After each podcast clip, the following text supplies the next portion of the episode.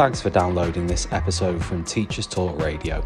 You can find the full schedule and listen back to all our shows at ttradio.org. This show is brought to you in partnership with the Happy Confident Company, who provide clinically approved, ready to go well-being and mental health programs to help your pupils thrive in only 10 minutes a day. Visit www.happyconfident.com to find out more. Enjoy the podcast. This programme has been brought to you by the Happy Confident Company. Our clinically approved, ready to go well-being and mental health programme will help your pupils thrive. In only 10 minutes a day, you'll be able to deliver social and emotional learning and well-being tools throughout your school. To find out more, visit us at www.happyconfident.com. Hello, everybody. Uh, welcome to Teachers Talk Radio. Uh, really excited tonight. We've got a uh, really nice show uh, coming up for you, focused around well-being, uh, particularly pupil well-being, uh, but also everybody well-being, happiness, confidence, um, everything that I guess is included in that with the Happy Confident Company. Um, I've got Nadim Saad, who's the founder and CEO of the Happy Confident Company, and I've also got Emma Cate Stokes, who is joining us too. Uh, in a moment, I will let them introduce themselves. But before we do that, um, I thought it would be good to give a little introduction to some of the issues that we might be exploring tonight. Um, and when I say we, I'm going to be joined by my wonderful co host, Poppy Gibson, uh, who's going to be joining me too uh, to co host this discussion. Um, the, the real issue at hand is pupil well-being, and it's not it's never far away from the news, really, um, particularly since the pandemic. And one of the most interesting reports that's been published on pupil well-being is the State of the Nation report, uh, which is published every year uh, by the government, and it was published again this year in February 2022, with particular reference to the well-being and happiness of the nation's children. And in this report, they outline lots of the key areas that apply to children and the way they feel. They start with pupil well-being. And under pupil well-being, they say that the trends presented in the report indicate that children and young people's subjective well-being measured annually appears to have dipped in 2020 but recovered to pre-pandemic levels by 21 and remaining at similar levels by 22. During the 21-22 academic year, whilst well-being on most measures remain consistent, Anxiety amongst both primary and secondary age children appears to have increased and is higher than in 2020 2021. On mental and physical health, the percentage of children and young people reporting low happiness with their health appears to have increased in recent years, according to the Children's Society, and that's going from 2015 through to 2022 uh, that they've recorded this data. Uh, the rates of probable mental disorders and eating problems remain at elevated levels compared to before the COVID 19 pandemic. On the issue of education and skills, although most secondary age children and young people reported being motivated to learn and, and feeling safe in the classroom, the percentage of those reporting low happiness with school appears to also have increased uh, between 2015 and 2022. Um, and that applies to boys and to girls. In terms of relationships, the percentage of those reporting low happiness with their family and friends rem- remains at elevated levels compared to before the pandemic, while the annual data shows that rates of loneliness appear similar in 2020, 2021, and 2022. Um, considering children and young people's happiness with their relationships at school, around seven in 10 children and young people agreed or strongly agreed that adults at their school were interested in their well being and that there was at least one adult at their school who they could talk to about the way they were feeling. So, this report outlines a lot of concerns and issues, and it says, in summary, that overall, children and young people's happiness with their time uh, has dropped. Uh, sorry, that's that's in terms of the time they use and, and what they do. That's another area. Sorry, is what they do and the time they use. They're, they're they're still not particularly happy in how they spend their spare time. And then the final area, was around self, society, and the future. Uh, children and young people's average happiness with the things they own, their appearance, um, appears similar to previous years, but their happiness with their choice in life and what may happen to them later in their lives appears to have increased between 2020 and 2022.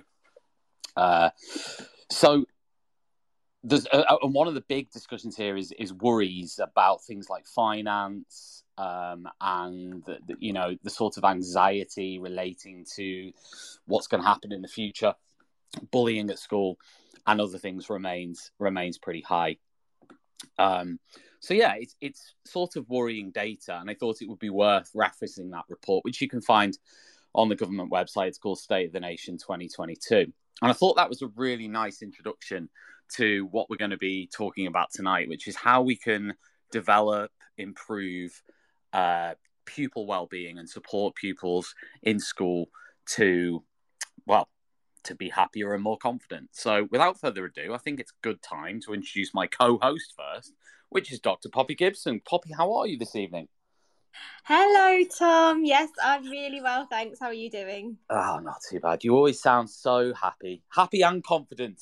well, I know, isn't that a coincidence? Uh, I mean, lots of food for thought there with all those kind of stats you've thrown out. So, yeah, I think I think this is going to be really great space to kind of learn more about what the Happy Confident Company are doing and yeah. how we're supporting well-being. And um, I'm sure you've seen Tom. There's this phrase going around. I'm sure our listeners might have heard it as well. Well-being washing so kind of like where we've heard of you know green washing and pride washing um, i was reading about this term well-being washing and it's the idea that companies or whoever i guess could even be schools are saying that they're supporting well-being but actually um, my dog's joining in actually under the surface you know are they doing practical things that are supporting well-being so i, I think that's why i'm so excited about today I, I know that um, the Happy Confident Company are. So I'm hoping you know we can just learn a bit more from that and how to actually put into practice these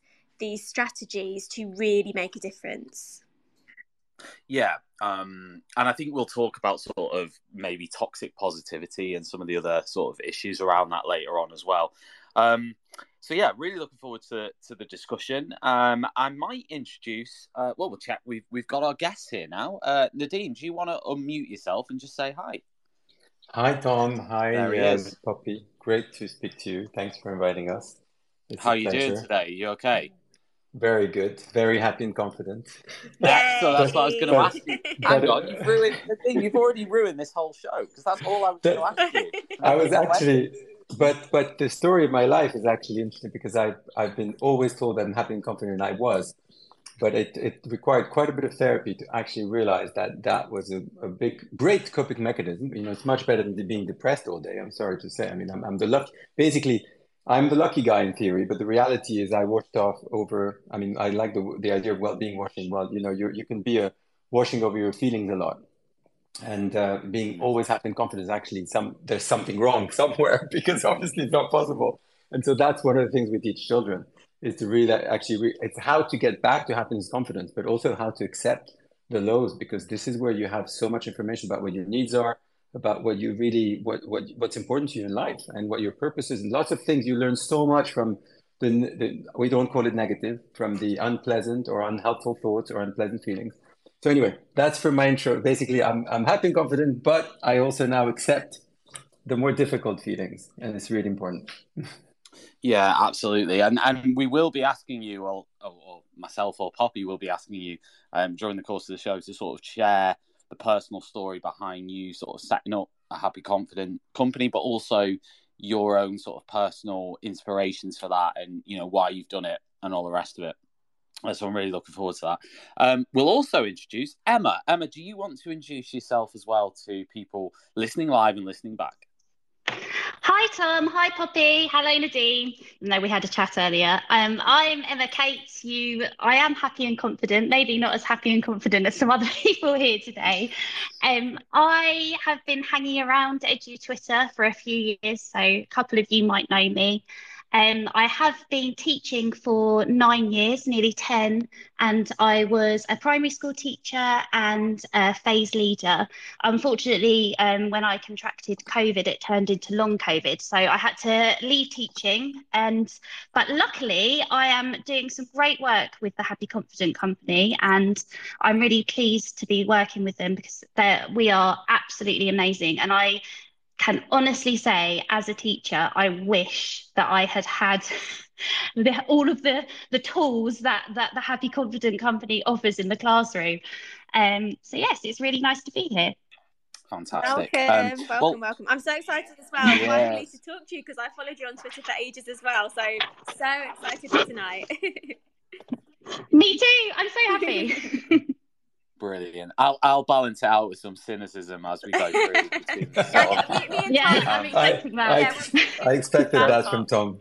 Don't worry, listeners. I'll I'll balance it out. Um, right. Um, I was going to say, so uh, you know, we've talked a little bit there about some of the challenges uh, when it comes to people well-being. So maybe just to set the scene, and I'll put this question to both uh, Emma and Nadim. Uh, perhaps first Nadim, but um, the, the COVID 19 pandemic has undoubtedly affected education globally. Um, can you sort of tell us a little bit, in your view, and also based on what you know, about the impact of COVID 19 on schools and students? Well, I, you know, um, I'm not going to. Okay, yeah, Emma, why don't you go? Yes, no, Emma, go for it. Yes, please go ahead. I think from a personal perspective, having lived through it, it was the most wild, wild time. I remember being told that we were all, like everyone else, watching the TV at 8 p.m. on that Wednesday, being told that we were going to go to um, uh, virtual learning and there would be bubbles that we would be teaching in and only children for, with key workers and then by the monday we would we were doing it all so we had that really quick shift to remote learning as teachers and we had to learn whilst we were doing it because for many of us it was such an alien alien thing to do. Um, what also happened when when that happened in terms of our children is straight away a lot of the teachers myself included at that time i was working in an inner city london school we were most worried about our children eating especially our children on free school meals, about our families being okay, making sure that everyone was cared for, what would happen to our family members who were working zero hour contracts. So our first port of call before anything else was ensuring the care and well well-being of those children alongside that, you then had to think about the online learning. And for lots of children that I taught, uh, they didn't have access to the internet, or if they did, they had older siblings, and, and they came first in terms of priority because there was only one uh, laptop in the house, for example. So straight away, that created a massive disparity for children across the country and the world in, or in how they had access to their education and their quality of learning. And of course, we were doing the best we could, and so were families. But that inevitably led to increases in mental health issues because our children and adults were socially um, isolated. That would increase stress. You, you had parents that maybe lost their jobs. Everyone was cooped up together in small spaces. And when that happens, teachers really became not only the first port of call, but most a lot of the time the only port of call for, for those children and those families. So they, it really became um, teachers becoming a lifeline. And I know Nadim will, I'm sure, talk about the impact since COVID, but I think it's important to remember those initial days as well and what that looked like when we're thinking about what came afterwards. Mm. I mean, what you've just said, uh, Emma, really backs up this report, and those people just listening, uh, just joining us, might have missed that bit. But in this report, um, they do say that since the pandemic, um, things that have worsened are mental health problems, particularly for older young people, uh, feelings mm. of anxiety and anxiousness, and the percentage reporting low happiness for a number of different areas of their life. So that's a quote from the report that I was talking about earlier. So what you've just said is really backed up there by the data. Um, so Nadim, I don't know whether you want to add anything there. Yeah, just a quick one. I mean, you know, it's, it's the, the, stats that are really worrying is obviously so there's so depends on the stat. Obviously, different stats say different things. But what's really clear as any empirical data is actually so one stat I really believe in is that 70% increase in mental health challenges in the last five years. Yeah. And that's worrying. And I can see why, because the the anxiety, the general anxiety is really I mean, has different. I, am not, I could spend an hour actually just talk about this. But one thing that was really interesting, I was yesterday at uh, Epsom College with Sir Anthony Seldon, and have, there was a well-being conference. Was a great speaker who who gave that really interesting overview of why um, is perfectionism, particularly that is driving so much anxiety. So we've got anxiety because of COVID. There's a real challenge where actually because of lack of self-regulation in uh, at home you you now have children that are be, being excluded from school as early as year one, year two, uh, because they just don't know how to manage their behavior so no anymore, and so it's really challenging. You they you know re- teachers really need tools to help with self regulation um, across the board, and that's what we'll discuss later. But so one of the one of the understanding that I didn't hadn't realized before is how much the, the it's this culture of uh, perfectionism that's now prevailing. And that's mainly due to the fact that everything's become a competition. Even cooking has become a competition, bake off. Even uh, love, love, Love Island. Basically, you, you have to, compete for love. You have to, you compete for everything. So what the message we're sending children is you either win or you're basically, or you fail. And, you know, being average is not really, is not really an option anymore. Social media obviously is increasing that. So my biggest worry, that's because apart from these stats, my biggest worry is when we look at our data and the, the because we do a lot of uh, questionnaires in schools, is that, for example, year, year six, seven, children are saying, I'm worried more than 70% of the time. So, so when you ask them, so, you know, you, are you are worried never or always? And, you know, you put the, basically the stats, it's about 70%. So it's not only the mental health challenges, it's the overall anxiety of the whole system because they're much more um, sensitive than average, than, you know, than adults rather than average. They take on a lot of stuff. So war in Ukraine, so children as early as seven, eight are talking about the war in Ukraine, about the mental, you know, the, the, the crisis, um, the living, the cost of living crisis. I mean, so many things that we would have never, in our generation, would have never been, you know, subjected, I would say, to. And so that's the, the, the, biggest worry for me is that all the children, it's not just the ones who are having challenges. It's not one out of five, because that's now the stat, are actually having mental health challenges and are at risk. Is literally all of them have to be taken care of in a different way.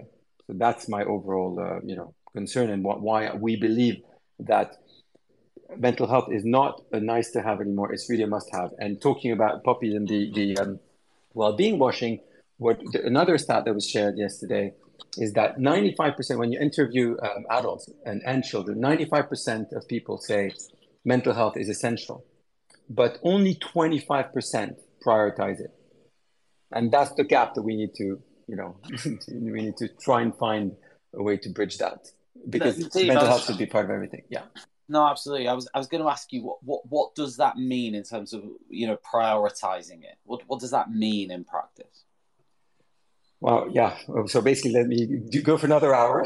what did you know? No, in the sh- in short, what this means is have a mental health strategy, a mental health and well-being strategy in action, and what we the, the campaign we launched uh, last year is a minimum of 10 minutes of mental health every day. It sounds like nothing but actually we we're now proving with our programs that just 10 minutes a day can have a significant impact. And therefore in you know let's do basically everyone should have a strategy to at least talk about mental health in a certain way and well-being 10 minutes a day. And when we say talk about it it could be as simple as teaching about uh, social emotional learning have some form of social emotional learning activity and make sure that basically the feelings are getting really getting into the classroom although i know there's sometimes resistance to this but it's actually for children to be able to improve their behavior they've got to be able to share to let go of what they're coming with at school. And so, and of course, if they need to be referred, then it's a different story. We'll talk about more detail. But in general, all children, and, and particularly so, there are a lot of internalizers, that particularly since COVID, a lot of non-vocals that are going through a tough time and, and no one's identified this. And, and it's really important that we get give them the opportunity to be able to share. And we'll explain did, some of the tools. Yeah.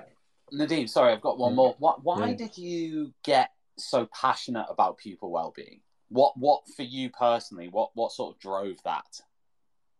Yeah, well, that's thanks. Great segue because actually this is this had happened uh, to me personally is because so um, 11 years ago I went into parenting and became a parenting expert uh, and wrote several books about parenting um, and I ended up five years six years ago now uh, my daughter who was the most positive child ever went through a tough time and so we really tried to get to understand why she was being so mean to her sisters pretty harsh with with us, uh, her parents, and we ended up coaching her because both of us were parenting coaches. And she ended up telling us, Well, I hate myself. And that's pretty dramatic for any parent to hear. But just imagine two parenting coaches hearing, Wow, okay, well, that's okay, so what is it about? And actually, the main reason was she felt average. The, because her like best friend was a gymnast, another best friend was a great ballerina, and so she felt that you know she didn't really amount to much because she was average. And the second thing was she started behaving in a certain way, be, being uh, quite mean, and then she associated this behavior to being a bad person, which is quite typical for a child. And she was eight. But that day, I actually, when she like managed to express this, I thought, wow, okay, let me check with the school what's happening. And well, the school actually thought that she was totally okay. She was still her bubbly self. I'm like, okay, so she doesn't have any anywhere to actually express this. And I realized, wow, I would love children to be able to feel safety to express themselves and have the tools be taught, it's ideally both in families and in schools, the tools to be able to share that before it becomes too late. Because otherwise, at 13, that is what leads to self harm. Because this idea of I don't like myself, I hate myself, you obviously over a few years of negative thoughts, well, that's what leads to self harm and eating disorders and the, the, just yesterday, actually, there was a great um, research that was published showing that eating disorders in children, in girls age 13 to 16, are 42% higher than they should be, than they were pre-pandemic. So since since, since March 2020, and um, and self harm is 36% higher than it should be. So it's not they're not calling it an increase because what they looked is that as, as they looked at GP records, and so that's the worrying bit. And therefore, I think that what we can do in schools is actually make sure that children and, and in families and teach parents as well how to really. Um, so, so we so actually in, in a nutshell, and we'll go into more detail. But basically, I, what I created with therapists and teachers, and also with children, with my own children and other children, what we created are tools, uh, a toolbox to actually be able to face any life challenge, to understand how to express feelings, so through emotional literacy and emotional intelligence, and how to develop all this so that it becomes a safe environment where everyone's sharing and everyone's helping each other out. Yeah. So no child would ever say, I hate myself anymore. Or at least if they say it, we've got the tools to actually help them pick themselves up and really, you know, feel better about themselves. As we said at the beginning, to feel happy and confident again. Yeah, that that was going to be my sort of last question before I hand over to, to Poppy because I know she's got some. Um, but I was going to ask you sort of is that the mission um, of the happy confident you know if you were to define the mission of it is is it to in a sentence is it to sort of um, improve the happiness and confidence and well-being of, of children? Is that is that the the sum of, of it? Well essentially it is to put therapists out of a job.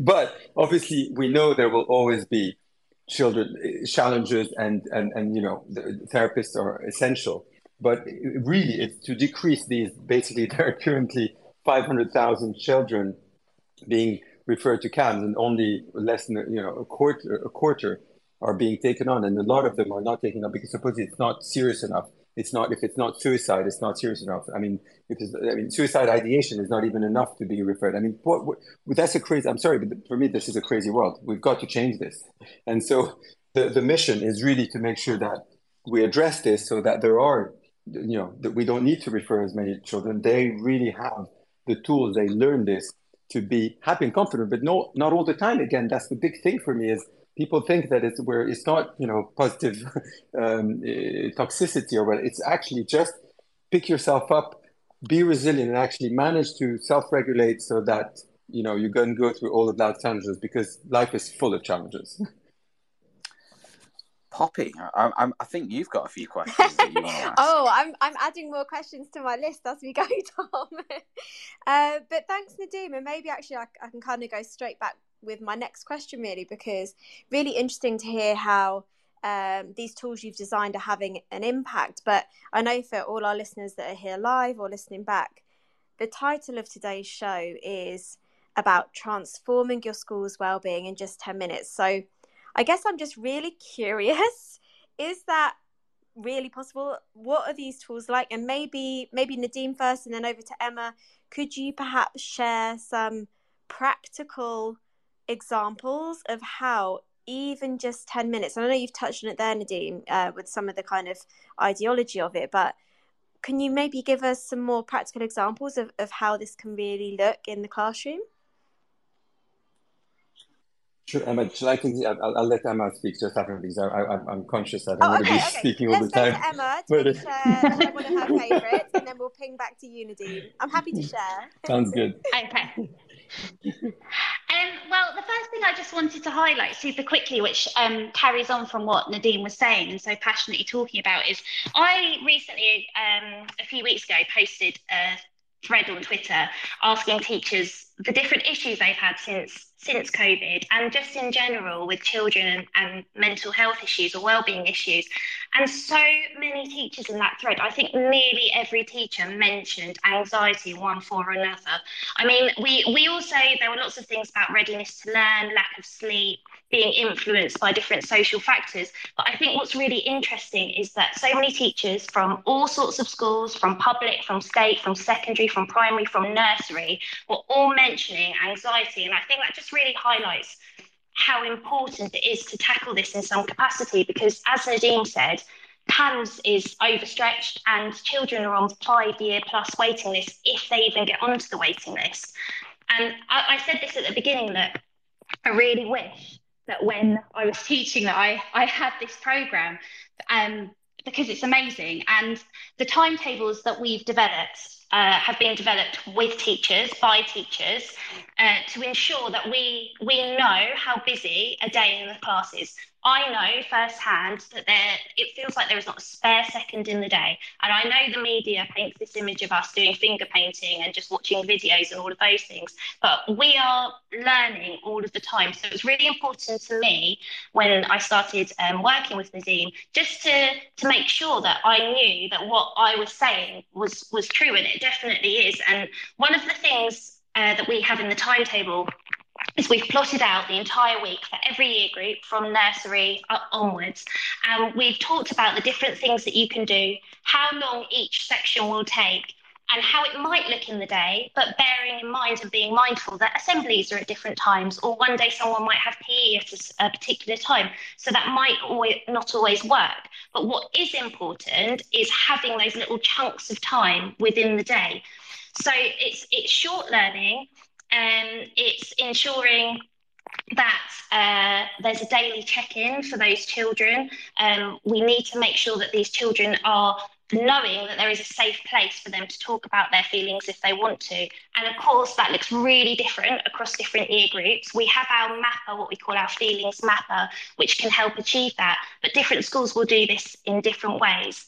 There's journaling um, as you go up in the different year groups our, our journals, um, Nadim can talk about those in more detail because he was the co-author of them, but they've been designed to ensure that children are able to um, express themselves uh, through the journals, and there are different ones for different children and different uh, year groups. There are uh, there's a daily feeling activity that's associated with that feeling of the week that that children are learning about and talking about, and this goes right the way down into nursery and all the way up from there because it's important to start this as early as possible if we want our children to be able to articulate how they are feeling and have that emotional regulation. I'll hand over to Nadim now and then he can he can talk a little bit more about the journey. Thanks, Emma. thanks, Emma. Just to add on this, uh, thanks a lot, Emma. This exactly. So let's imagine a day. The simplest way is so you get morning, you at registration, you get a feel check-in. So we use as um, Emma mentioned, a mapper. So children who are either so in un, feeling unpleasant feelings that are high in energy or low in energy, basically in the in the what we call the red high energy unpleasant feelings, or in the blue low energy feelings and unpleasant well, they actually identi- they're identified immediately because they they mention where they are, and therefore either there's a quick intervention, or usually because we teach them the skills, actually the strategies to go from these unpleasant feelings to more pleasant ones. Just either other children help them out, or they just actually, you know, by simply expressing it, they're already uh, in a much better place. So that's kind of the the, the first key feeling check-in. Then usually we go into a social emotional lear- learning. Basically, we've got we teach 100 feelings across um, basically nursery all the way to year nine, um, and these feelings have feeling activities associated with them that are linked to the curriculum. So that, that so there'll be five minutes of that. Then um, after lunch, um, children, for depending on the age group, as Emma said, they'll fill the journals for five minutes. And so it's structured journaling. So to really make it simple, it's uh, identify the different feelings of the day.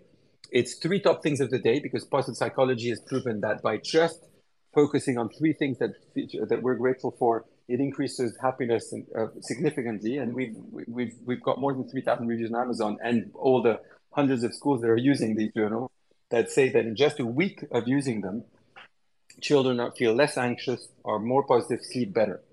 so because we're actually as human beings, we are we have a negative bias. We tend to focus on the negative that's happening to us.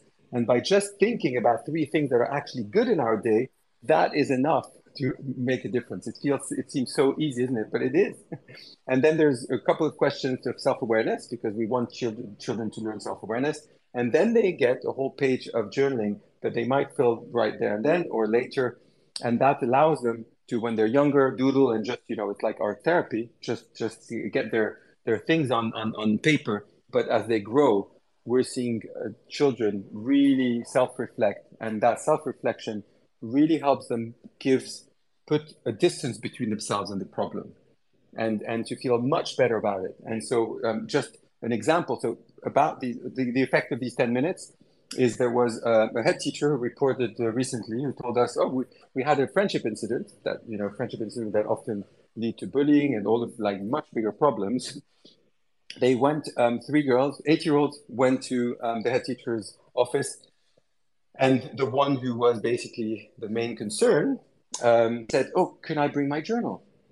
And so uh, the other two went, Oh, could we bring our journal too? And then the three of them spoke from their feelings and from their journal.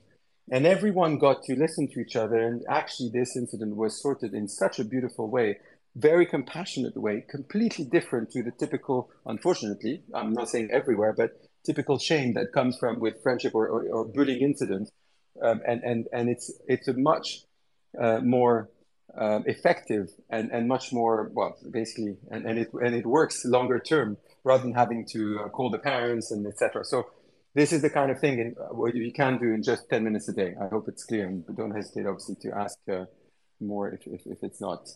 No, thank you, uh, Nadim and Emma. That's that's really given us and our listeners a, a taste, I think, of what your program does and how really just 10 minutes i mean even like emma what you were saying just having that that check in with your pupils having that feelings check in is so valuable and adults as well i must say i always try and do that when i'm in the staff room and, and see uh, my colleagues so um Nadim that leads me quite nicely on to the next question because i had a little a little bit of a nosy round the Happy Confident Company website. I must say, great website by the way, uh, very accessible, colourful, and um, it's you know it's really clear pupil well-being is at the heart of what your company are doing. And one thing that that really kind of popped out to me was your Feel It.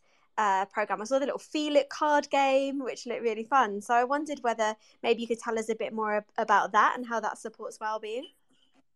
And also, he can tell us how he like bumped into me with it at the Bett show and made me do it. And I was like, "Oh yeah, I need I to hear like, that. I need to hear that." I was like, "Bloody hell, Nadim! Now, really?" And he had all these cards. He dropped them all on the floor. Like fifty people, fifty people started trying to pick them all up for him. Oh. You know, I mean, it oh. was great. It was I'm brilliant. just, I'm just jealous now it's... that I missed you, Nadim. I would have loved to play the Feel It card game next year, please. Yes, well, actually, let's do it before. It's funny because it is something that I played in all the conferences I go. I bring this pack of Feel It cards, and we end up as presenters in the conference, etc., uh, playing our uh, a game of Feel It. And so the game of Feel It is basically to act your feelings. So what we've done is really gamify, make it really fun.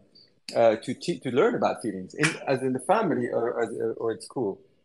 So the so every card has a definition of the feeling, has a color to identify, as I say, whether it's an unpleasant feeling or a pleasant feeling, or whether it's high energy or low energy in the body.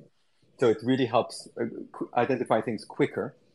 And thanks to that, when, when children mime the feelings and act out the feelings, and the other one have to guess, they're really learning at the same time. So this is one of it. But but at the same time, there's more than 300 activities around the whole Feel It program, and that are adapted to uh, each year group. So basically, obviously, the nurseries and there, there's going to be songs and rhymes and, and, and, and fun things. You know, they're adapted nursery. As they grow older, year seven, year eight, nine, that's where they actually literally have to write uh, mini essays about someone who's felt these feelings. Um, so, so we really get them to to make these feelings part of their literacy, part of their world, and what every um, school that um, has tried and well tried has, has been using rather um, the program, reports that in very little time, we're talking one or two weeks, children are starting to help each other out when they're having difficult feelings. Because one of the key uh, aspects of the Feel It program is what we call our Feel It Team Promise.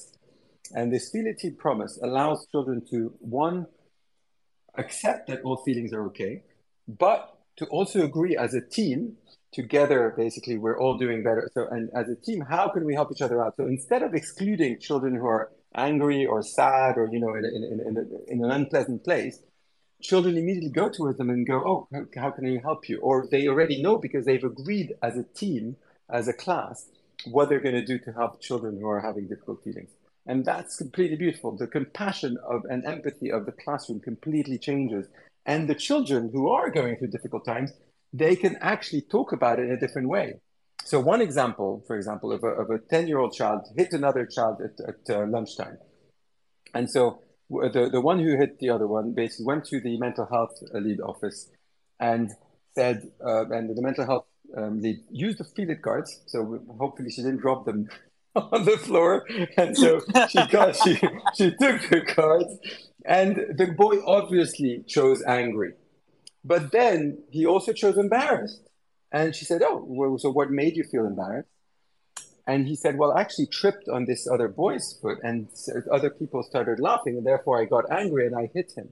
So obviously, the intervention is completely different. Instead of looking at exclusion, um, she taught him the strategies. They, they, they learned together the strategy of how he can deal with his embarrassment next time he, that this happens.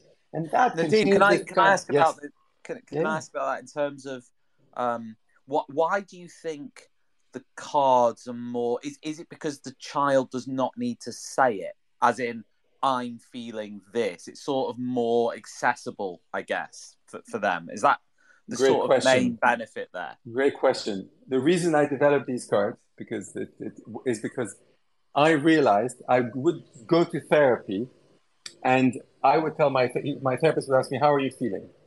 And I'd say, "I think I am feeling," which is not exactly the right thing to do. Obviously, you don't want to think about your feelings. And I would justify why I thought I was feeling in a certain way.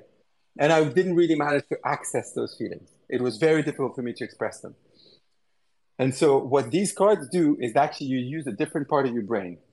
By just looking at the feelings, you're actually not using the same part of, of your. It, the thought process is different. Well, it's not a thought process. It's actually much more of a, a perception of, of, a perception, um, uh, and and therefore you pick the feelings in a much different way than when you're thinking about your feelings.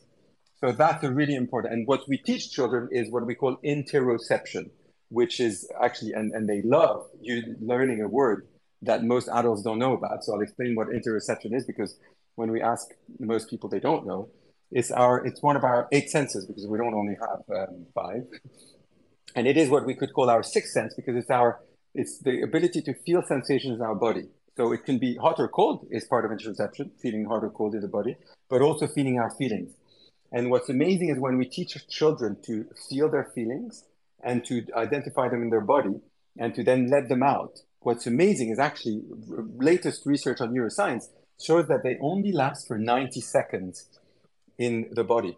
Mm. So actually the reason why we could feel depressed, etc., is because every 90 seconds, we're actually restarting the thought process that keeps us wow. in this negative, unpleasant feelings. Wow. We can, as human beings, actually convert in every, like, completely get out of a negative feeling in 90 seconds because biologically, the, what, what I used to do, what I had learned before is that cortisol stays for a long time in the body, etc., when it's released. But actually, if you deal with it in 90 seconds and you just change your thoughts or your feel and, mm-hmm. and your feelings in, in consequence, you can recover from it a lot faster. So when we learn, when you teach interoception and how to feel the, feel the feelings and therefore to name mm-hmm. them, there's also neuroscience shows name it to tame it um, by um, Dan Siegel, famous neuroscientist.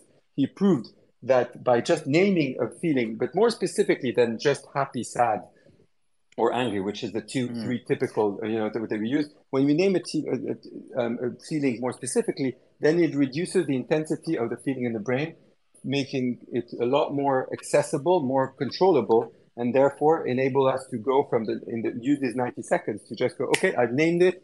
I know i am I'm, I'm feeling this, but now actually I, I want to feel a different way and that's, that's and we can access that too. So that's the Poppy. I want to ask you before we move on to the next sort of. Oh, questions. okay. A um, question for me. I want to ask you. A, I want to ask you a question. Um, you know, it's uh, like school and stuff. Obviously, you don't have to answer. You know, at school mm-hmm. and stuff. Did you? Were you okay with talking about your feelings, or do you think something like this would have? W- would you have needed that, or do you think it would have helped you? I, I think it. To be fair, I think it would have helped me um, especially in primary school. Yeah, yeah, a hundred percent, a hundred percent. And I because because the thing is with lads, and and this is like it has improved. It has improved, like granted, but um, but I still think there's a there is a degree of reluctance to talk about negative feelings and emotions. There is still that reluctance to be vulnerable um, and talk about the way you really feel that the that still exists. And actually something like this and i'm sure there's lots of other strategies too but something like this might train uh, young boys into that model of yeah this is normal and this is okay and this is good and, and, and these are all emotions and do you know what i mean? I'll, I'll ask emma that. Emma do you think are you sort of hearing what i'm saying there i having taught at some what some other people would describe as tough schools, I think they were wonderful schools, and I can imagine myself anywhere else. But having taught at those tough schools my whole career, I I really think that if we can encourage our young children and boys, especially in, in some instances, to be able to normalize articulating their feelings and understanding, like Nadim said, there's no shame or embarrassment around having those feelings. I think you would see a reduction, to be quite honest, I think you see a reduction on CPOMs for a start. I think you would be spending less time typing up CPOMs incidents because I think children would feel more validated. And I think it's a word that's used quite often, but safety, I do think there's a lot to be said. And we talked about this today on our LinkedIn profile, actually, about psychological safety in the classroom and the huge impact that can have on learning, but beyond learning, on being able to live a life beyond the classroom without um, an, an increased self regulation. Exactly. But just Emma to pick up on that as well, because Tom, I do agree with you, and Emma, I agree with you. But I think it's even bigger than that. I think looking at, for example, even the sim- simple Feel It game, the issue for many of us who are listening, you know, I don't know everyone's age who's listening, but say if you're in your 20s, 30s, or 40s, 50s, 60s, you probably didn't have these tools in the classroom. So even for some of us now as adults, I think we still struggle. I know with my with own people in my family, they don't have the toolkit. And i think that's what you know happy confident company are helping provide is the tools and the vocabulary. And so even like can you imagine at the end of a staff meeting instead of just you know cracking on but get out the feel it cards you know and encourage us also to say yes we love teaching. We love teaching but you know what what are the hard things? Like even at university level you know with all my teaching colleagues yeah. we love teaching but instead of just going home and you know i know nadim said don't say negative thoughts but you know unpleasant thoughts you know feeling stressed about workload etc actually to voice it. And i think that that is so healthy. And just remembering not everyone has the actual vocabulary and the actual words or even they haven't even reflected that deeply about it. So i think to answer your question, Tom, I think it's even bigger than that. No, I didn't have it at school, but let's not live with regrets. You know, let's think how we can yeah. use this more widely now. And I think even with adults, even with yeah. my university students, you know, a lot of them didn't do GCSEs. They've come through the pandemic and and being disadvantaged. Yeah. Like, I could see how these tools could be so useful for everyone in education. I'd be I'd be nervous at the end of my lessons though, giving it to kids. They'd be like picking relieved every time and holding it up in my face. Relieved. you know what I'm saying? I don't. I can't be dead. No, relieved, happy. Start of the lesson, I'm sad. End of the lesson, happy. It's like, did I do that, or is that walking out the door?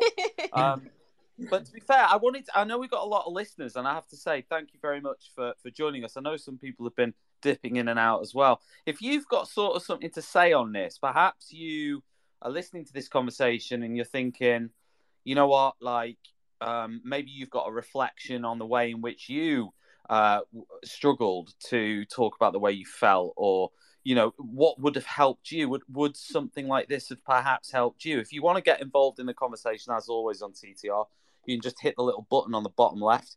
Uh, there's a little microphone button.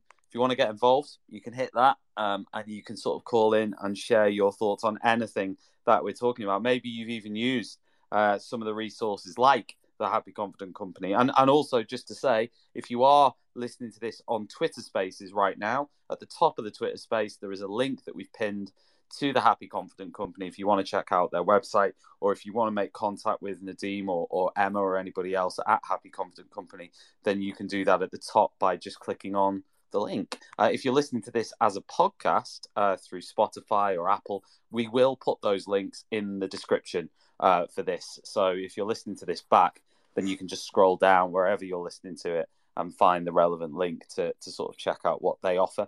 Um, and, you know, um, there's so many strategies out there. And, and, the biggest thing is, I guess, is sort of um, evolving uh, the way in which we approach people well-being. And the question that I wanted to ask, and I'll ask Emma this first, and it almost leads on quite nicely from the last thing we were talking about is behavior management is a huge issue uh, in schools at the moment, a massive issue.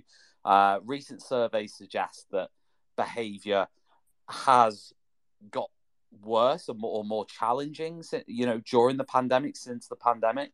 Um, so, how do you think a program like the Happy Confident Companies program or or other programs like it, um, or other strategies even, uh, if I want to ask you in a wider sense, how how could the Happy Confident Company help teachers um, spend less time on on classroom management, behaviour management issues, and also promote positive behaviour among pupils? I'll ask Emma first on that. Well, firstly, I think it does lead on really nicely, and I just I know I've talked about it a couple of times, but just to go back to the very beginning for anyone that's joined, we talked about the huge impact COVID had on children's mental health, on their emotional well-being, on, on physically whether they were eating enough food, all of those things. And I think when we all came back to school and when all the lockdowns finished in life, we all said, okay, business as usual. But actually, that was a huge thing for little children and teenagers to go through, and all of us to go through and to just pretend it didn't happen, I think in some ways has exacerbated a lot of those those issues. And then if you can't, I think you can't separate all of those different things from behaviour because the two are intertwined. And actually, if we're developing those self-regulation skills, if if we're fostering emotional literacy that we've been talking about all evening, and, and resilience, we're then we're increasing, uh, reducing, not increasing, definitely not. we're reducing those stress levels for, for the children that we, that we teach. And in doing that, that's only going to reduce that disruptive behaviour. And then if, if you have that disruptive behaviour, you also have more tools with you in your in your armory, so to speak, to be able to deal with that. Like Nadim was saying about the Feel It cards or the Feel It checker or the interventions that we provide, all of those things, like I said, are going to mean that less time is spent on CPOMs. We have, um, I don't know if we're allowed to say the name of the school or not, do, but we have a, a testimonial that I was really pleased with that I wanted to share, um, where uh, the head teacher of the school has said that since she introduced our program a few months ago, behaviour has markedly reduced across their school, and they've seen such an improvement in it. which I, I think is wonderful. So imagine if we could introduce this across all of the schools. Imagine what the what the behaviour could look like then. Yeah, and, and actually, um, you mentioned earlier, um, Emma, that CPOMs are reduced. actually, that exact same school is now looking at um, the stats under CPOMs because they know teachers are um, reporting that they're filling up less CPOMs and they're now checking the stats to give us the, the, the data because they're sure that it's been reduced quite significantly. So, and I would love to add um, to what Emma's saying. I mean, I don't know. I'm sure most of you have looked at the behavior in school guidance that um, the government issued in 2022. Honestly, I mean that's that's what worries me about the future of education, because if at this stage, you know, with all the psychology, all this neuroscience, everything that actually is, is you know, all this research has really significantly improved in the last decade. That actually the government can recommend still all these kinds of um, basically carrot and and you know the, the the carrot and stick approach with exclusions, with suspensions, with removal from classrooms and detention, all a lot of things that actually have now proven to only worsen The, by the way, sorry, let me rephrase this. There are obviously situations where a lot of these things are necessary because you can't, uh, you know, have in a classroom someone who's very disruptive.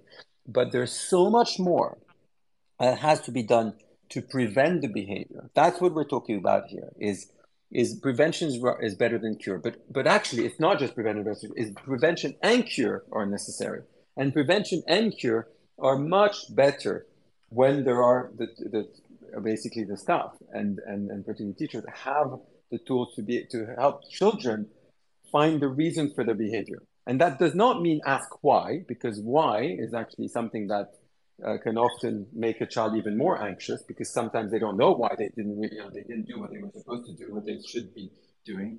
But instead of it's what and how questions, and and using again tools like It uh, are really helpful. But we didn't even talk um, yet about our Happy Confident Me TV program, which is with teachers the 10 key life skills. It's a whole video program presented by Emma Willis. And it teaches 10 key life skills, all the way from self-awareness to self-accepting, acceptance, passing from through mindfulness, compassion, uh, creativity, um, you know, growth mindset, uh, understanding, basically positive thinking, uh, interoception that we already mentioned, failure, so how to learn from mistakes, resilience. So it's important to develop all these life skills in children.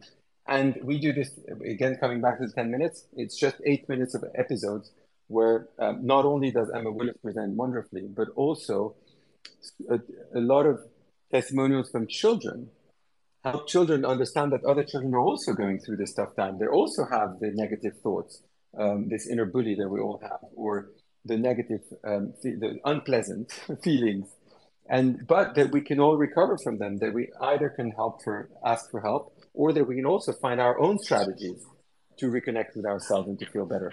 And I so think that's think... what's really important for behavior. Ultimately, this is what I think it's such a bigger thing than it's not. Behavior management should be basically we should teach that children, in order to feel they when they feel better, they behave better. So we should. That's why well-being has to be at the heart of education, is because it's time for children to feel um, better and then do better and behave better. I think one of the key things as well here is it's quite nice to hear that these activities are sort of, um, you know, uh, very manageable in terms of time. And and one of the things that I sort of discussed on a previous show actually about this activity is, I think it was with Brent actually, who's here now. Um, we we were talking about how it could be used uh, during form time, for example, in school that many schools in the UK have. Obviously, we we have some international listeners um, who may be listening back to this or, or live, but um, but form time essentially is, is what happens in, in the morning or sometimes the afternoon in some schools uh, where students gather with their form tutor or their pastoral tutor. Um, so it, it's something that could fit quite nicely in that period of time. There's multiple strategies there. Um, before I pass back to Poppy, who's got more questions, I wanted to ask briefly um, and I'll ask Emma first. How does how does the Happy Confident Company specifically cater to the needs of children at different stages of their education? Uh, well, I actually was um, involved in developing the nursery program. Um, if you follow me on Twitter, you'll know that early years is my passion area. It's where, where I feel the most happy when I'm teaching. And it's where and... I'd be most petrified and scared. I'd be wiping snot. I'd have like a like a big sort of cross on my t-shirt and it would say "Oh snot." Honestly, Tom, if you put me into a secondary school with a group of 15 year olds, I think I'll probably cry. So I, well, you, would need a you need a no abuse t-shirt, and I would have a no yeah. snot t-shirt, and we could like you know if we did an exchange, we could wear those t-shirts. And and never the twain shall meet.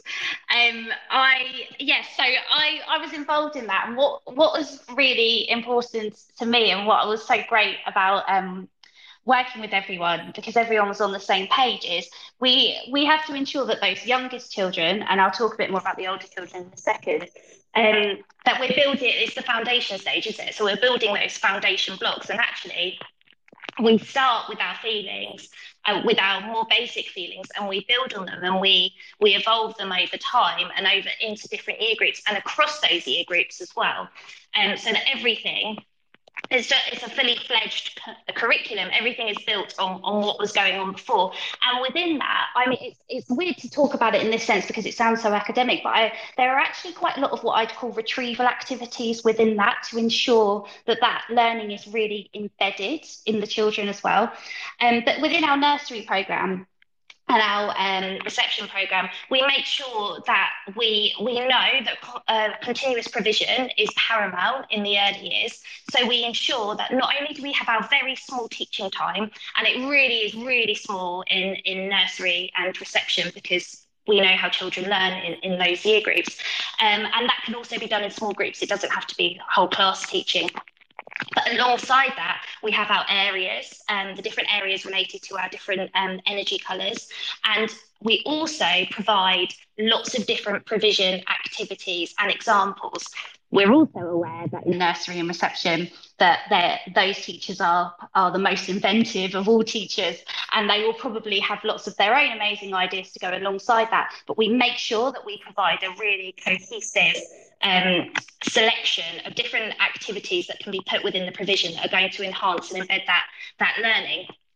When we move further further up the school, that's where we're evolving that emotion, the emotional um, learning and the psychological need. We've taken into account the psychological needs of those children as they grow. So uh, Nadim mentioned uh, the our um, HTCB, HCTV, sorry, that's my long COVID kicking in there, um, program hosted by Emma Willis. Uh, that is for our older children so that they are able to um, understand those uh, in terms of character challenges and the development of, of greater mental health um, challenges in our early secondary years. And I'll, let, I'll hand over to Nadim as well because I'm sure he's got some things to say. But yeah, not much to add other than it's really so because Emma had mentioned before the journals are adapted. So you've got a journal for um, year three and four. We've got a journal for year four, five, six. Another journal for year six, seven, eight. So we've really looked at and we've and because we've worked with a lot of children, so we've literally adapted all the resources, all the activities to the the the, the right correct age group, and so we'll start early on with feel it time and circle, which is the equivalent of circle time, but talk about feelings and understanding feelings and emotional literacy. And then as they grow, we're adding, for example, we've got a mindfulness program and connection tools. So as they grow, we we involve we include more of these. So affirmation cards, conversation cards. As as they grow, then we we have the journals, and then we've got, as Emma said, the Happy Confident Me TV program, um, and then we've got uh, uh, more journals and more activities. So it's it, and and more embedded in the curriculum. So literally, because this is the tools are really about making so placing well-being at the heart of education. So although it's ten minutes a day, ultimately, actually, what ends up happening is the whole school um, recess. They, they you know um, they they play in the playground. They'll have it, there's a lot of schools who actually put our it mappers in the loo and when you ask secondary uh, children, you know, um, or year six, a lot of the challenges happen in the loop, and that's where it's really important actually to have a feeling mapper so children can also um, have the, the right to actually feel you know these feelings wherever they are. And that helps them out. So so it's literally really about embedding them in the in the different situations and across the board um, in in their curriculum that's um, brilliant. Yeah thank you Nadim. That's it's so useful to hear and i think answers tom's question really well. Um, so I, I guess the next question that i'm sure our listeners are are dying to ask then. You've told us what your company does and what it might look like in terms of the feel it cards, etc. Um, I guess uh, I'm really interested. Have you kind of got any real success stories? Maybe this is one for you, Nadim, but Emma, feel free um, to chip in. Any real success stories, or maybe feedback, some kind of tangible tangible feedback from schools uh, that you could share with us to really show you know how brilliant this has been and side note to add i really agree with everything both of you are saying so uh, just yeah just i would love to hear how this has been so well received by schools thanks. I mean we've already shared quite a lot but so to in in in, in, in summary so a great example. Yesterday i had a webinar um, with a head teacher from um, a school and we were, he was sharing basically um, what they had um, experienced in their school. And so, apart from the examples I already shared, so generally, and it was only it had only been two months since they started the program, and so he he he was saying we went on a school trip, and the children would come to me because he, he accompanied the children, uh, year seven, year six, and year seven uh, children were telling him, "Oh, we're missing our journal." You know, they, basically it had become so much part of their lives that the children uh, that not expressing themselves, not having that with them, was was was a challenge. So um, it's just to explain, obviously, part. So, but generally speaking, what all his teachers, what he said was, even the teachers, because there's always teachers who are not going to like this. It's like oh, we have so much on our plate, we, we don't want an extra thing to do. But even the ones who were basically did, did it grudgingly and not happy about it, all said, you know what, we must admit this has been really amazing. And what has been amazing in the summer in summary, is that they it's seeing children be able to really express themselves in a very accurate way, much more productive way, and seeing their behavior change and and and more compassion and helping each other out when they're having difficult feelings and all of that means that it actually reduces, as we said with the reduction in CPOMs, and it actually therefore for the ones who are using CPOMs, but generally, basically better behavior. And therefore, the teachers actually have more time to do what they do best, which is to teach and to have more time with the kids and not have the, spend their time with admin stuff or, or basically dealing with behavior.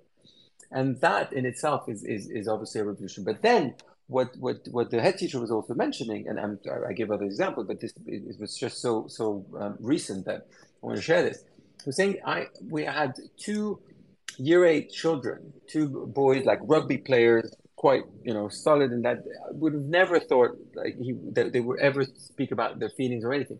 They actually came to his office and they said, "Look, we're quite concerned by a friend of ours and his mental health." And so they called the parents. They dealt with the incident really, really, really beautifully, uh, really well, and basically things have already improved in, in just a matter of a week or two. He wow. says, I know for a fact that there's never, I would have never seen these children in my office had it not been for our, the program. Because they would have not, and, and the way they expressed themselves and expressed the, why, why they were concerned for their friend. And it wasn't even a very close friend. Mm-hmm. So all of that. So it's kind of all these it's it's and also by the way the, the surveys that we do before and after surveys the surveys also show obviously great progress but in general what's really heartwarming and and, and really makes us, you know, wake up in the morning, is to see these examples of children who've um, who've just really managed to express what they had on their heart, and it completely changed their behavior. And it and and and so, so actually, I, I could give you, you know, you, you get me an hour going with with these questions. But so, another great example is. Um, um, oh, and now I'm, I'm going to allude to long COVID. do you, do you, do you, do you, do you, do you, I just suddenly had a, I, I had something in my mind. Please go ahead, Emma. just, just yes. Um, I think I know what you were going to mention because we were talking about it earlier. But I'm um, sorry. First of all, sorry for passing my long COVID brain freeze over to you. Um, but one of our schools um, talking about one of their year four children in primary who's going through a really tough time and he had um, they set up peer mentors. So he had a year six peer mentor which i, I think is wonderful. And he started exactly. Bringing, that's exactly yeah, what i was going to say. I knew. Great minds. And he started bringing his journal with his year six mentor, and he wanted to fill it in when he was with his year six mentor because that was able uh, for him, that was how he was able to express himself. And by writing things down, actually, his situation and his behavior and all of the things surrounding it, all of those things improved. And the other thing I love about this school is it's just they've embedded the program just beautifully so that everyone across the school is using the feel it language and it's down to them even having specially appointed TA ambassadors who beyond the 10 minutes a day are actually working with children with the resources uh, because they think it works so well they want to, to do even more because it, it's helping their school so much my favorite thing that they said was that their sats was the calmest it had ever been around the school which if you're a primary school teacher you know you understand Wow. Oh my gosh. Okay. So can, can I just say, when I asked the question, have you got any uh, positive feedback? I think Nadim and Emma should just said, yeah, literally everyone we've ever worked with. Actually, people. thanks. You're right. Exactly. You're right. Actually, thanks, Poppy. Everyone. Right. We'll, we'll, just put everyone for that answer. Okay. um, but you know what? I, I know at the start Tom was joking that I'm I'm always very positive. I'm gonna go in now. I apologize in advance. I'm going to mention rather contentious issue. I'm going to bring in the O word, uh, Ofsted. And I didn't, I didn't want to okay. say it, but I've said it.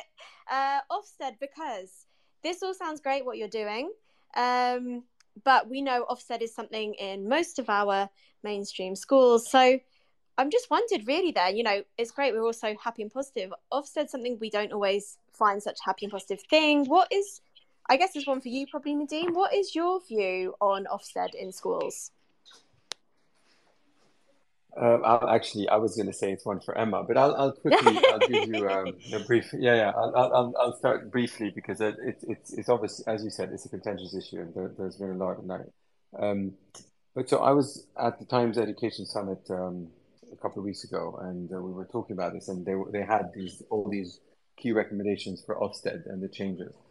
And in summary, what what really is so important is to go from um, the box ticking exercise to really feel support. All the children, all the all the sorry, the teachers and head teachers, what they want is actually really feel supported, and it's it's only getting worse. That's why obviously so many teachers are leaving the profession and all, and it's so sad. And that's only reinforced by the attitude uh, of, of box ticking exercise and, and not actually focusing enough on well-being of staff, well-being of, of children, um, just creating a better environment. So, but it's like what we're creating for children, in my opinion. What Ofsted needs to create is this support system so that all the staff and all the schools feel supported rather than that they're dreading the next time they come. It's a simple. I mean, it seems so simple, but that's what has to be done as soon as possible. And and well-being has to be become at the center, not just for the pupils, which obviously they could really help with that, but also for the staff, and not having that that that basically living out of fear of when they're next going to come, but instead feeling, oh, when they come, actually they may help us with this and that, and not being failed for one paper missing or that these incredible stories that we hear and that don't actually make much sense for the future of our nation, of education yeah. in our nation. Yeah. So Emma, sorry, I'm, I'm just go for it. No, no, uh, don't think so. I'm glad you answered first, to be honest. um, I mean, from a personal perspective, I the last school that I worked at before I left teaching uh, was a wonderful, wonderful school, and our head teacher genuinely placed staff well-being at the heart of everything. I couldn't have worked. Wow, I love that. Emma. So I just, that's so refreshing. Well, I, I I love it, and she was amazing.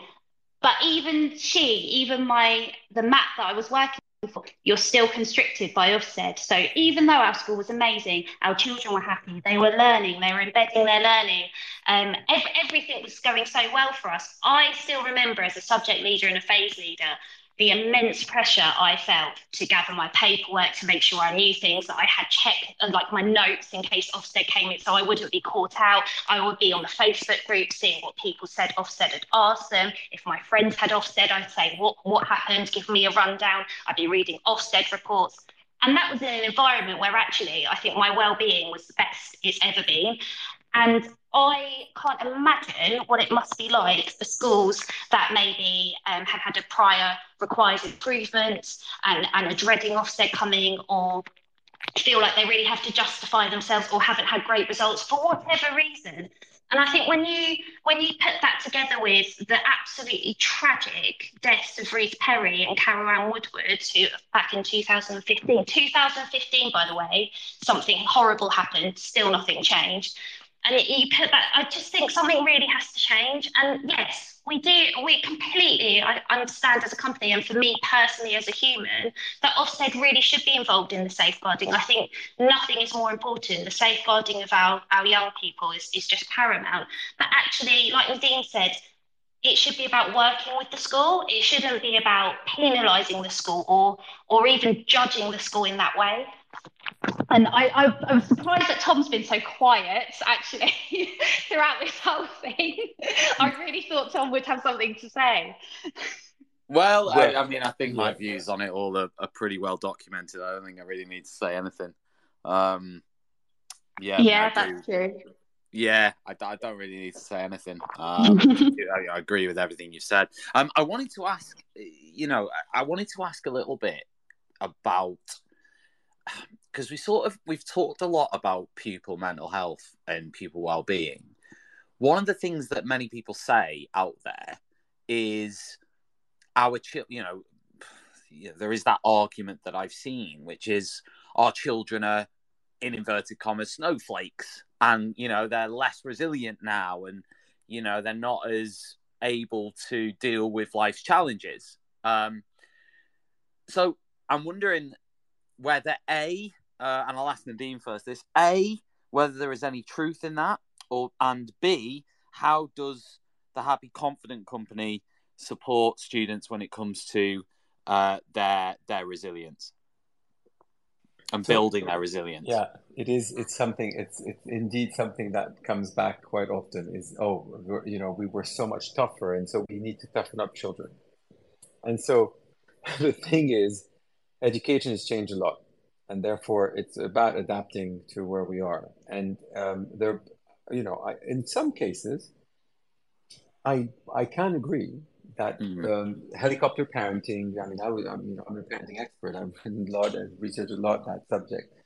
So yes, there are things out there that are not ideal for for children, mm. and and there, there is a bit of, and, and I wouldn't call this resilience per se, but it's really that children being overparented or being over, mm. you know, there. So there is, there can be over overprotected. Uh, overprotected, yes, is, is really uh, one of the challenges that that we are seeing. Basically, the parents are getting involved in so many things and everything, which actually doesn't help with with children's resilience, responsibility taking, or children's even anxiety, because then this this um, over you know um, basically perfectionism that I mentioned at the beginning is something that's also being generated with parents. It's just this, you know, it's even parents getting involved in the homework and just having to feeling that they have to give back the best homework. It's not helpful because then mm-hmm.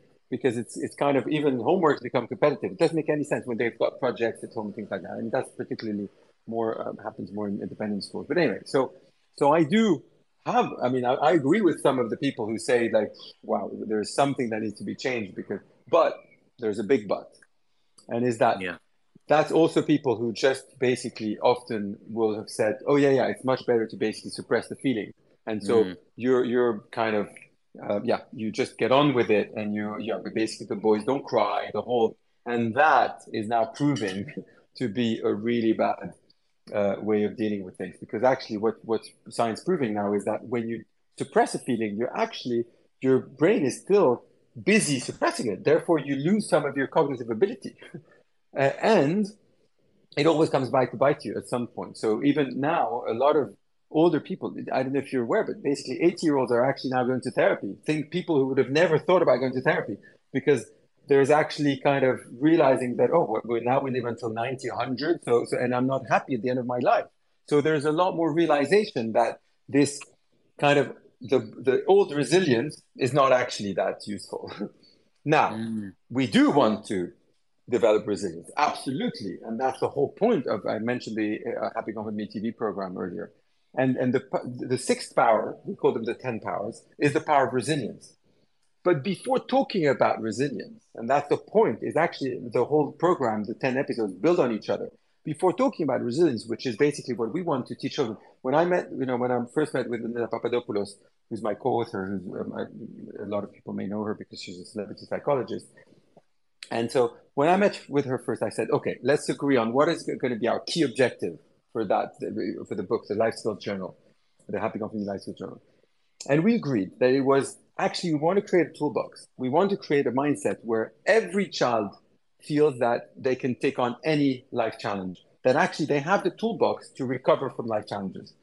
But in order to, to get to this, to this resilience, there's actually all the rest that has to be built first. And the rest is, I'm talking about becoming detective of, your thoughts, being detective of your feelings, find, you know, have tools to self-regulate these thoughts and feelings, and basically to become more emotionally resilient and then to learn about your brain and about the fact that you've got neuroplasticity. So basically, that you've obviously the whole growth mindset theory that most people know, and the fact that basically if you, you build new neural pathways and therefore you can be good at anything you put energy and effort into through practice. And then we, before the power of resilience, comes the power of failure, which is teaching children that actually failure is okay, that the most successful people have failed more than, more than average because they took risks and then but they manage to recover from these and they learn from their mistakes. And then finally comes the power of resilience. And then what we teach them is actually it's they have to fail quite often to learn and learn to bounce back to develop further this resilience. So you see it's a, it, it's important that we, we, we don't take resilience out of context. It's something that requires actually to be vulnerable to feel the feelings to understand that we can go through challenging times but to have the tools to recover from this. And this is what the whole program is about is what how can I pick myself up when I'm really going through a tough time? So we are developing resilience, but in a slightly different well, quite a different way than what what was called resilience in the time, you know, in the old times, which was come on, pick yourself up and don't even feel or think it's it's going to be okay. I mean, the story of my life, you know, I mentioned earlier, I was happy and confident, was because I was always told, "Oh, come on, you have no reason to not feel happy and confident because you you're so lucky compared to others. And it's true. I, mean, I've, been, I've been very lucky, I, but it does not with, helpful. I was born with ginger hair, so there was a perfect reason why, you know, that I wouldn't feel that. Um, but I think this is the perfect segue in, actually. Emma, I wanted to ask you, because what Nadim's sort of talking about there is being kind to yourself. Um, mm. And I wondered how sort of the, the happy confident program and, and sort of approach let's call it that um, can also help with that. Well, after Nadim just said that also beautifully, I don't I don't feel yeah. like I've got that much more to add. But what yeah. I will say is that it's it's actually it's the one of the things that Nadim was saying about fostering failure that actually it's okay to make yeah. mistakes and that's the, that's what I think we need to get through to children a lot. I dealt with a lot of perfectionism when I was teaching and wanting stuff to be perfect, and that's just in a work sense. That's that's beyond the wider context of just life. And mm. actually, being kind to yourself during tough times is the best thing you can do. And I, I don't I don't want to sound glib, but being kind to each other it would make the world a better place. And I know that sounds so simplistic, but ultimately that that is that is what we want, and that's how we're going to become more happy as well. Um, it, and also we have to remember that kindness it cultivates those healthy relationships and it fosters that positive positive school environment. I think Poppy potentially has the, the, the two I more do. questions. I've got the final. Hey. I, I can't believe I'm, I'm having such a, a, great time listening in. I can't believe we've already been going nearly an hour and a half. But uh, let's let's try and squeeze in I know. the last two, Tom. I've got two more.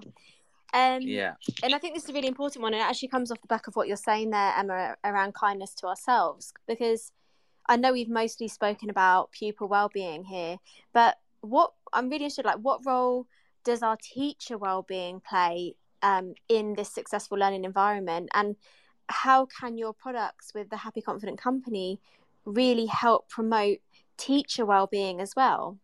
I don't know whether Nadim do you want to answer that one first or emma? Any takers? Well emma go for it. I mean thanks thanks Lizzie. um I, I was, like I said, I've been teaching for nearly 10 years, and I think I can say firsthand that work, teacher well-being is just everything. If, if teachers don't have that sense of well-being or aren't being looked after in the workforce or, or feel valued, they're not going to stay or, they're not going to be happy. Neither are good things. And beyond that, we are all human beings. So we all deserve to have a work a work environment where we feel valued and respected and happy and safe. Everyone, no matter what you're doing. And if we don't have those things, thinking about teachers, we teachers' emotions, we don't want that to then impact on the emotional climate of the classroom.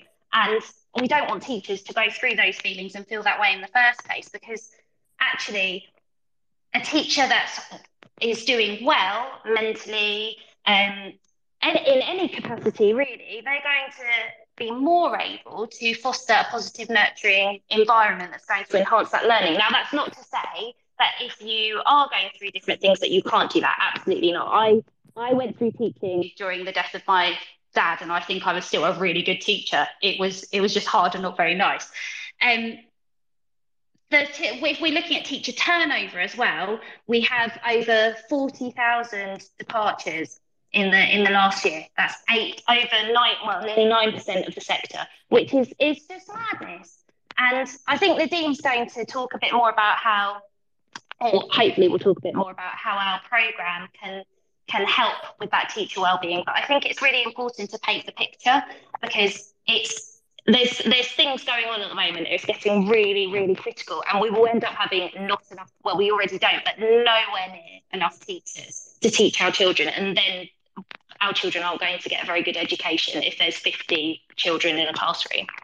So I'll hand over to Nadim. Thanks, now. Emma. Yeah, I mean, overall, but I, I mean, I came into the sector, which I, I was an educator initially, and what I realized why I feel so good is because they're all givers. There's, it's full of givers. the problem with givers is that we put our needs after other people's needs, and and that's exactly what you know Emma was explaining. Is often so won't you know um, we don't express our needs so much and therefore we, we we always think oh no but let's do this you know for others and obviously so as teachers for the pupils first of all and then the parents and then the, i mean always trying to you know get others and, and prioritize others before our and our own health and that's that can be a real challenge as, as we as we you know we all realize and therefore it's really important to not only raise this awareness, and that's what we're trying to do. So, for example, we do regular webinars, you know, CPD webinars to actually um, teach um, about, you know, um, strategies to um, for better mental health. We're now developing so all of our programs are offered through a well-being hub, and within this hub now we're creating a section for teachers' well-being. Um, so that's one of the assets because we do, we are convinced, and we believe that without teachers having a good well-being and feeling good about themselves and about what they're doing they, they can't actually be at the maximum capacity to teach although a lot of them are managing uh, it's not about managing anymore because over time it's it's just too much stretching. It's uh, so it's really important to prioritize this. And that's why i was mentioning with ofsted i think there's can be the government can do mo- so much more on prioritizing you know teachers well-being. And that is to create a really very supportive environment for teachers. And so that's what we're trying to achieve through the, through the programs. And you know it's ultimately it is a completely holistic approach. It is a, a, what i call a systemic change. And the system is the parents obviously being less critical actually. And so for example that's why also we teach parents so there's a well-being hub for the families as well where they get access to the resources. They understand what's being developed at school. So about feelings as well about the 10 powers as we that we that we that I mentioned, and they learn how to apply the the, the ten powers at home as well. So that in itself actually also helps mm-hmm. teachers. Mm-hmm. So it's this this systemic approach where everyone's really learning to to be more compassionate, kinder, mm-hmm. and to be able to express themselves, and therefore.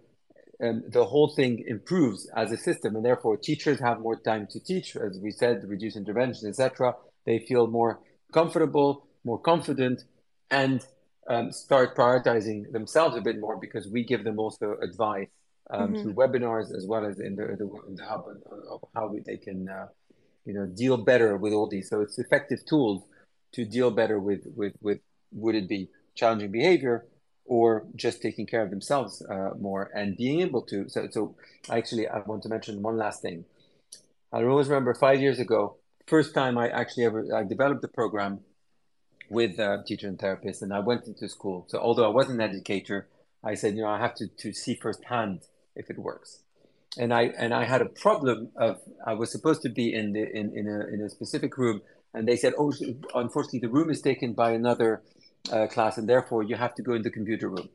And I end up with three teachers there who were actually doing admin stuff, and they were really annoyed that I was doing the program in at the same time they were working. And so they went to complain to the head teacher. And so I still did the program because I didn't have a choice. And then I was quoted by the head teachers. And so um, the head teacher said, actually, you know what? The teachers who went to complain, they came back and they said, but we need to also learn this stuff. and so, and it was, so, so essentially what this is, is although we're teaching children about emotional literacy, about the growth mindset, about all, all of these ten powers, what the teachers tell us consistently is, oh, wow, actually, I can do with that too. This program is also for me. And that's where I give them the answer. Actually, this program was developed based on the most advanced personal development, um, you know, techniques and, and science of the last 30 years.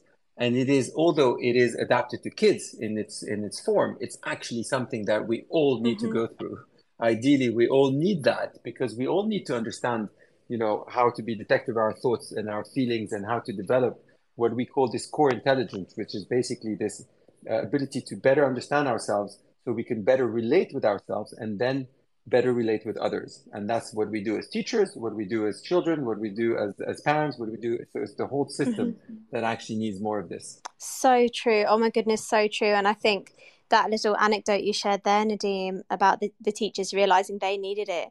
It's it's that you know classic thing: put on your own oxygen mask first, then help others. Because I think, as Emma's rightly saying, we're at a bit of a crisis point in education at the moment. But teachers forget how powerful they are, and I think sometimes we feel like that power and that autonomy and that professionalism is, is taken away you know by the boundaries we have in teaching but i think so, you know something like this reminds us you, you know your company reminds us the power we have is inside us and and we owe it to ourselves don't we to focus on our well-being as well fantastic um and and so I think true. Nadim just brings me to the final question, which um, I, I think I'll, I'll send, send to you. For any educators or schools listening who are interested in your program, how can they get involved? And just, I'm, I'm aware we're very near the end of the session, but what sort of support can they expect from the Happy Confident Company? Oh yeah, I'll I'll keep it short. So we have a modular approach. So um, for example, we, we, we, really although all our tools work for every child, we also cater for more specific needs of you know if a school tells us this is the kind of challenges I have, you know, but typically for behavior, then we'll recommend you know the module that works. So the four pillars effectively are the Feel It program with emotional literacy and social emotional learning. There is the journaling program, which is gratitude and reflection, and we mentioned the journals. There's uh, the life skills um, so program, which is uh, uh the journals as well as Happy Company TV that I also mentioned. And finally, there's the connection tool, which is basically mindfulness. Um, we've got audio meditations that are very powerful, only five minutes, and they bring kids back to learning, you know, to, to their best learning zone. We've got conversation cards, affirmation cards to start the day positively. So it's a whole set of things, but essentially we adapt it to um, the school's needs, and um, we're keep it very reasonable because we want to, every school to have be able to access this.